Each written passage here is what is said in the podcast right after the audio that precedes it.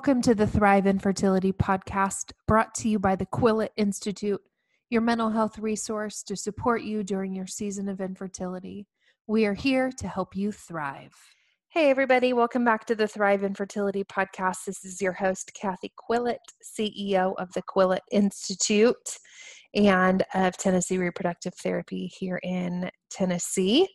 Um, I hope that, you know, by the time this airs, what's going to have just happened in your life is you're going to have just experienced Father's Day. And Father's Day comes with it its own traps and landmines emotionally, like Mother's Day, doesn't it? We just kind of get past that one unscathed, and finally, you know, the scars start to heal up because it's a hard day. And then uh, here it comes, and it's Father's Day. And you know something i used to experience and i know a lot of you probably do too especially if it's female factor infertility or there's some kind of miscarriage history going on here is the pain of i i didn't get to celebrate myself on mother's day and i'm also not making my husband a father. And so that's really painful. And so i hope that you were able on father's day um, to give yourself a giant emotional squeeze and tell yourself that you're one heck of a fighter and that this story is going to be worth it. I want to start a series here um, on what I wish I would have told myself, or what I wish I could tell myself 12 years ago when I was in the throes of infertility. Somebody asked me that the other day. We were sitting in session, and she just said to me, She's like, You know, Kath, uh, what do you wish you could have told yourself? And I've been asked this question before, but this one really got me thinking. And I, I think there's a lot of people who try and give advice in this world who um, have had a baby and that advice is not bad advice hear me when i say that but my story didn't end happy and so even more having the encouragement to you that I am okay. And I'm not just going to say, like, I'm okay, so you're going to be okay, because I feel like that Filler is condolences, right? Like, just relax. It's okay. Well, at least you know your body can get pregnant. All of these really trite things, which end up being really damaging. And here's what I don't want to do I don't want to be that person in your life. That is the last person I want to be. There's enough people who are uninformed personally about the pains of infertility and loss. But what I do want, and I, and I hope this is an encouragement to you but if I could go back and tell Kathy 10 years ago it was when, you know, just an overview, I'll give that in a minute. But if we were in the middle of our story and the growth and the healing I've done, but also how I'm able to help people um, as a result of that story. I, you know, my husband and I were climbing in bed the other day and I was like, honey, isn't it weird? Like, who would have thought I was already a therapist when we did infertility and loss? But never did I ever think that because of this really traumatic, difficult season in our life, I would have pivoted who I thought I was becoming professionally. I would have pivoted who what I thought my my passion in communicating with people in a place I love to sit with people was being in the middle of of this. So my story for those of you who are like, hey, who's this Kathy chicken? What what is she talking from? Um, I'll just give you a really quick overview, and hopefully, you know, it'd be great if you could see yourself somewhere in it. But if you can't, then not everybody's story is the same. So we, uh, about a year and a half into marriage, did uh, we had a plan. Our plan just got thrown out the window. Actually, completely nothing about our plan actually ended up working out how we wanted, but that's okay. Um, so about a year and a half into marriage, I de- developed terrible gyne- gynecological pain and I had a hysteroscopy, laparoscopy, and found out that I had endometriosis everywhere. I don't know if my doctor just didn't stage it or if we just didn't stage it all those years ago, but for those of you who would want to know what stage my endo was, I can't tell you that. And so we ended up starting to try as an intervention for my endo. I do remember if we're talking about staging, my husband waking up and saying, Kath, I don't know what, what all is in your pelvis, but if it's down there, it's covered. Like even my pelvis, bladder, colon, everything, obviously, the usual suspects um, were covered too. So um, our our treatment plan was trying to conceive, and that we did. I never had a regular cycle in my entire life. That diagnosis will come later. Uh, as to why that was. And um, so, eight months later, we actually found out that we were pregnant and we were elated. And that baby was with us for 10 weeks. And we grieved and we grieved and we were absolutely blindsided and devastated, as so many people are. And then we started trying again. And then I got the polycystic ovary diagnosis. Uh, which was no surprise. We did Clomid, also what was in that part. And people wonder why I say this, but I also lost my gallbladder during this time. Um, and I obviously that has nothing to do with us trying to conceive. However, it took like three months off of us like doing the diagnostics and the testing and getting my cycle back and whatever. And so that three months felt like a really huge interruption. That's why I add it to my story as I tell it. And then um, we got pregnant again, and we were pregnant for five weeks. Got pregnant again, we were pregnant for six weeks. Got pregnant again, and we were pregnant for seven weeks. One of my miscarriages actually bled into my uterus instead of out. So I had what's called adenomyosis. Some people call it adenomyosis. Potato, potato in my mind. And so I had a hysterectomy, a partial, at the right age of 32, and a complete hysterectomy, not a complete hysterectomy. I had what's called an oophorectomy, which is your ovary removal. Uh, however old I was in 2017. And so uh, my story doesn't end with roses, but I'm going to tell you that my hard work, and people are also like, what's the key to that? You guys, I wrote it and I wrote out my healing journey in the form of my book, Not Pregnant. I'll put it in the show notes that was super cathartic and healing for me. That doesn't have to be your story. But I am somebody who has to make sense of everything when it happens to be able to provide closure. I have to look at it from every angle. I have to analyze every detail from every angle, and I have to deal with all of it too. So, every piece from every angle, I also have to deal with it. And so, not pregnant and the the tears and the emotional catharsis that that was for me was super healing. I did work in addition to that um, that has really brought me to this place in my career um, as being a reproductive and maternal mental health specialist. Um, but so people will often say, as I said, I'm going to do this series. I don't know how long it's going to be, but I get asked all the time. So let's just do this what would I tell myself if it was 10 years ago, knowing what I know now? So, in a sense, what do I wish I would have done different? Okay, I'm just going to be super real and raw. This isn't going to be hypotheticals. This isn't like, oh, a client said and whatever. No, this is just me. Okay, so uh, I hope you'll appreciate and understand and show compassion for my raw um, and what I wish I would have done different. And hopefully, again, you will uh, find some uh, little nuggets of truth for yourself in this too. Because I also imagine, as I say this, everybody I know that's also done uh, infertility or loss at some point, uh, I picture like silent bobbing heads, uh, like, uh huh, amen, hallelujah, I get it, totally. So, I think the first thing that I would do is if I could write myself a permission slip 10 years ago, I would have told myself, Kath, you know yourself best. It is okay to listen to your own voice. So I say this to you it is okay to listen to your own voice. Here's what this doesn't mean it doesn't mean you know how to treat your uterus and your endometriosis. Don't trust a doctor because they don't know me as well as I do. No, what that means is obviously yield to the professionals. But I think somebody would have said, you know, like it's not a big deal. And I would have thought, it's not a big deal. Shame on me for thinking it's a big deal. Somebody could have said to me, you know, one of those trite, stupid, whatever. Well, at least you know your body can get pregnant. Just start trying again. It's not a big deal. And I thought, yep, that's truth, right?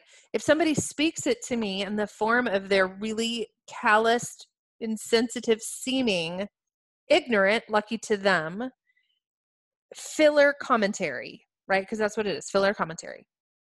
I would have said, you know what, you're right. Shame on me for experiencing the emotions that I'm experiencing. Shame on me for crying the tears that I have assigned to something that I felt like it was important to me.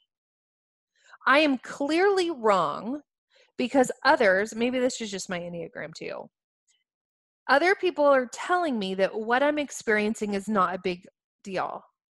So I must be wrong.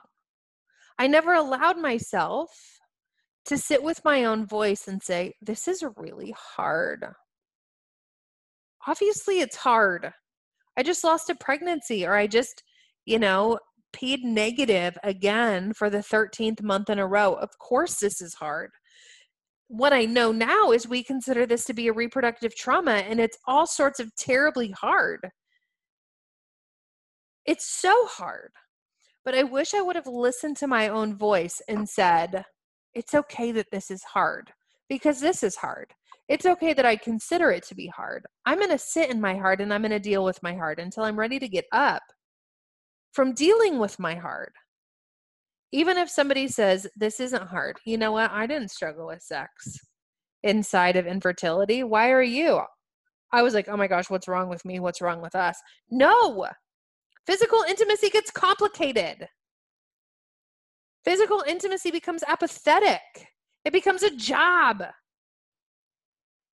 It becomes so difficult to enjoy because it's calculated.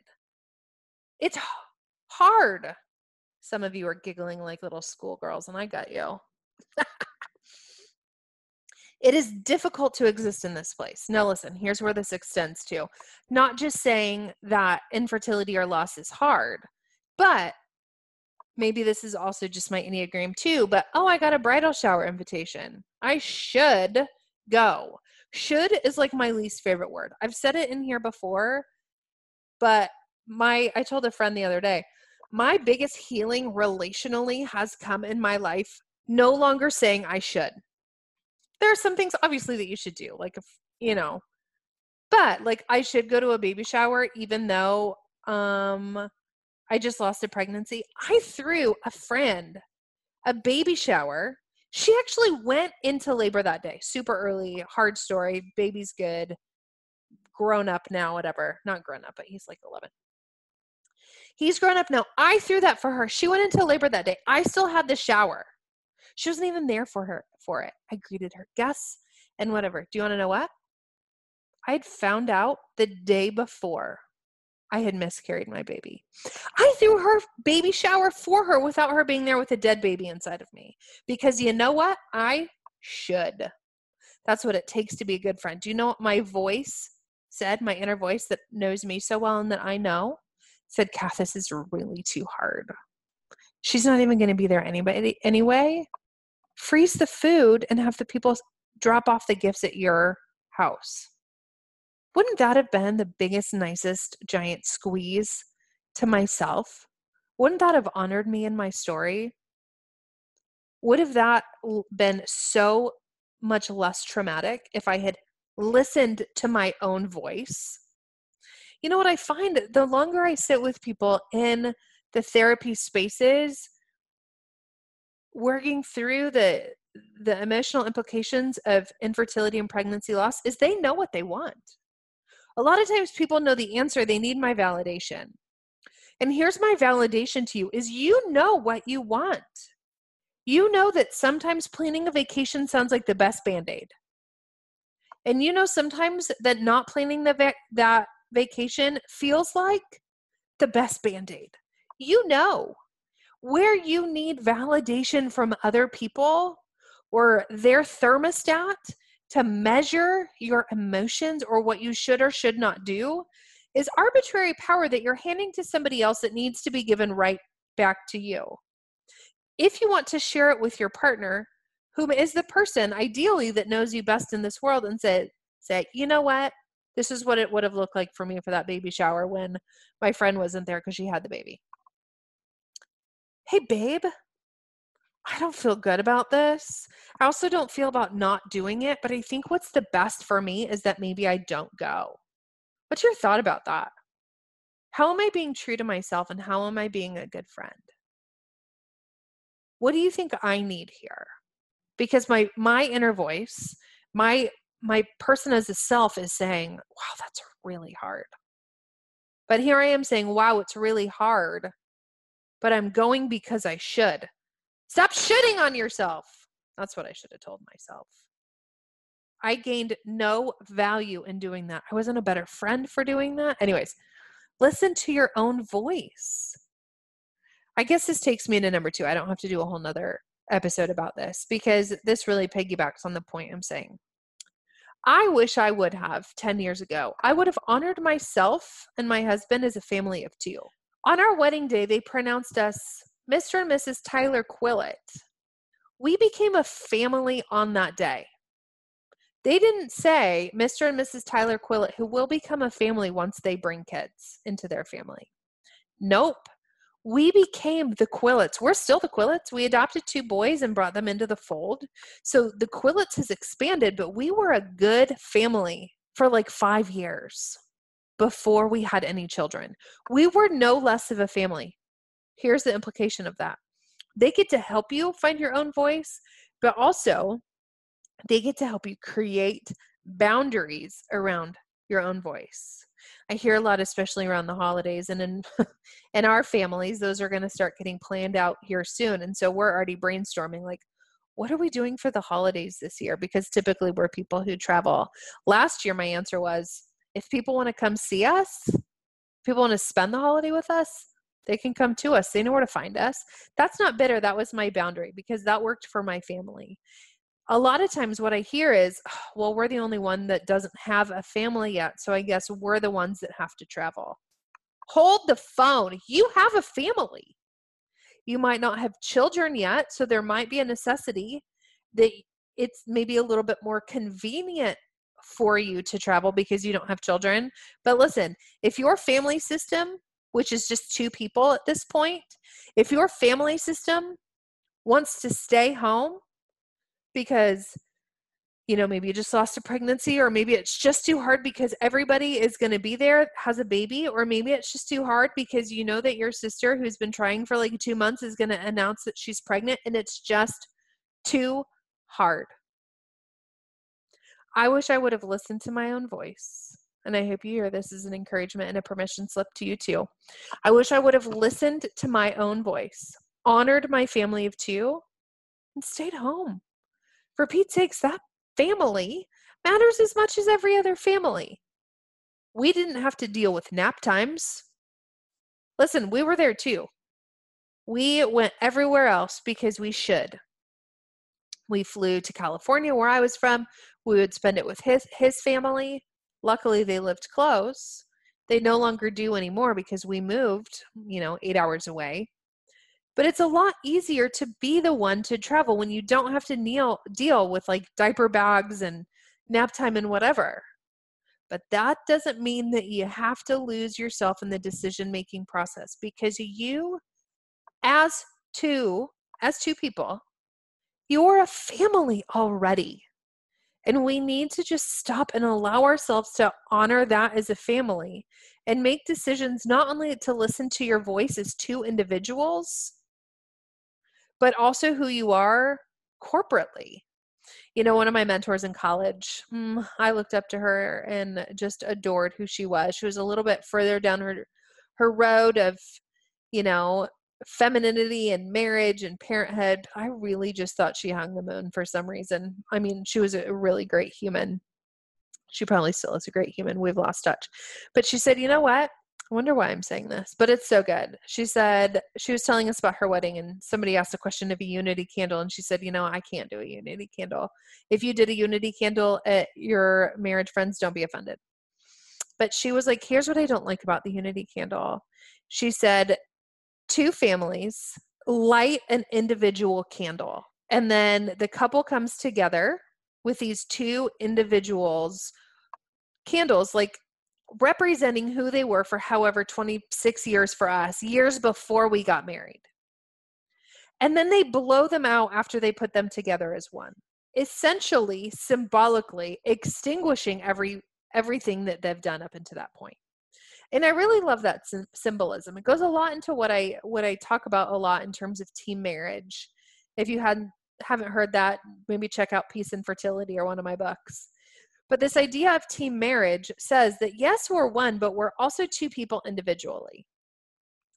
And so, in an argument, in a decision making process, in the creation of a boundary, in listening to my own voice, there are three voices that we also get to look, listen to, right? In my example, there's Kathy, individual, there's Tyler, individual, and then there's Kathy Tyler in our relationship.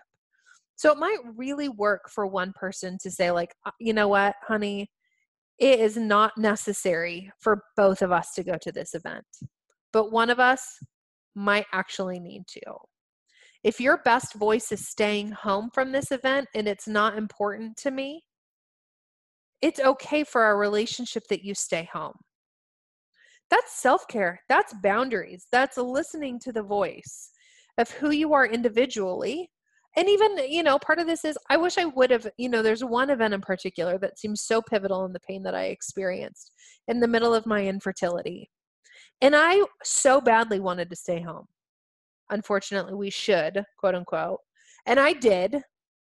And so many relationships were for me became emotionally unsafe after that event they no longer became people that i felt like i could trust they're no longer people that i felt like i could rely on and that's okay like I'm not mad at them. I've done my healing around it, but I wish I would have listened to my own voice and stayed home. I wish that I would have said, you know what, honey, it's okay. You don't have to stay home with me. I honor the fact that you need to go there, but it feels like too much for me. Can you just go on your own? And he would have been like, yeah, sure. I'm totally going to miss you. This is going to be really lame. I'm going to go because I would have listened to my own voice and that would have kept me sane. It would have helped me with relationships. Isn't it so hard when the people who you think are the closest to you end up being the people in your story who hurt you the most? I know they were unintentional, but it just hurts so bad. And when you're down and you're broken and in your raw, and in those spaces that just feel so malleable, one little grain of sand, grain of salt, like whatever you want to say, seems to ruin the entire thing. Like one little pebble rolling down the hill causes an avalanche. And it's just, it's so hard to recover from.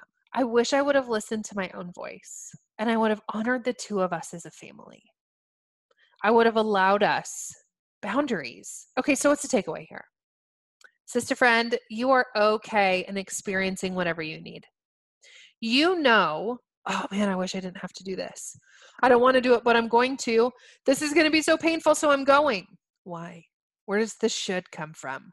If it's like, you know, something that you actually should should should do because there are really big implications if you don't do some work around it and see what you can do to maybe bookend it maybe not stay there as long i don't know what that is for you create the boundaries listen to your own voice you know what you need in your story you know what you need in your story listen to yourself there be okay there love yourself there and also honor yourself as a family of two. You guys, I have a list of these already. I wish I could just keep talking. But but I just started listening to a podcast and it's an hour long. That takes me like an entire week to get through. So I'm trying to keep these short for you because I want you to hear these in snippets. Maybe you're on like a treadmill and all you can do is 25 minutes or a short commute or walking around the grocery store.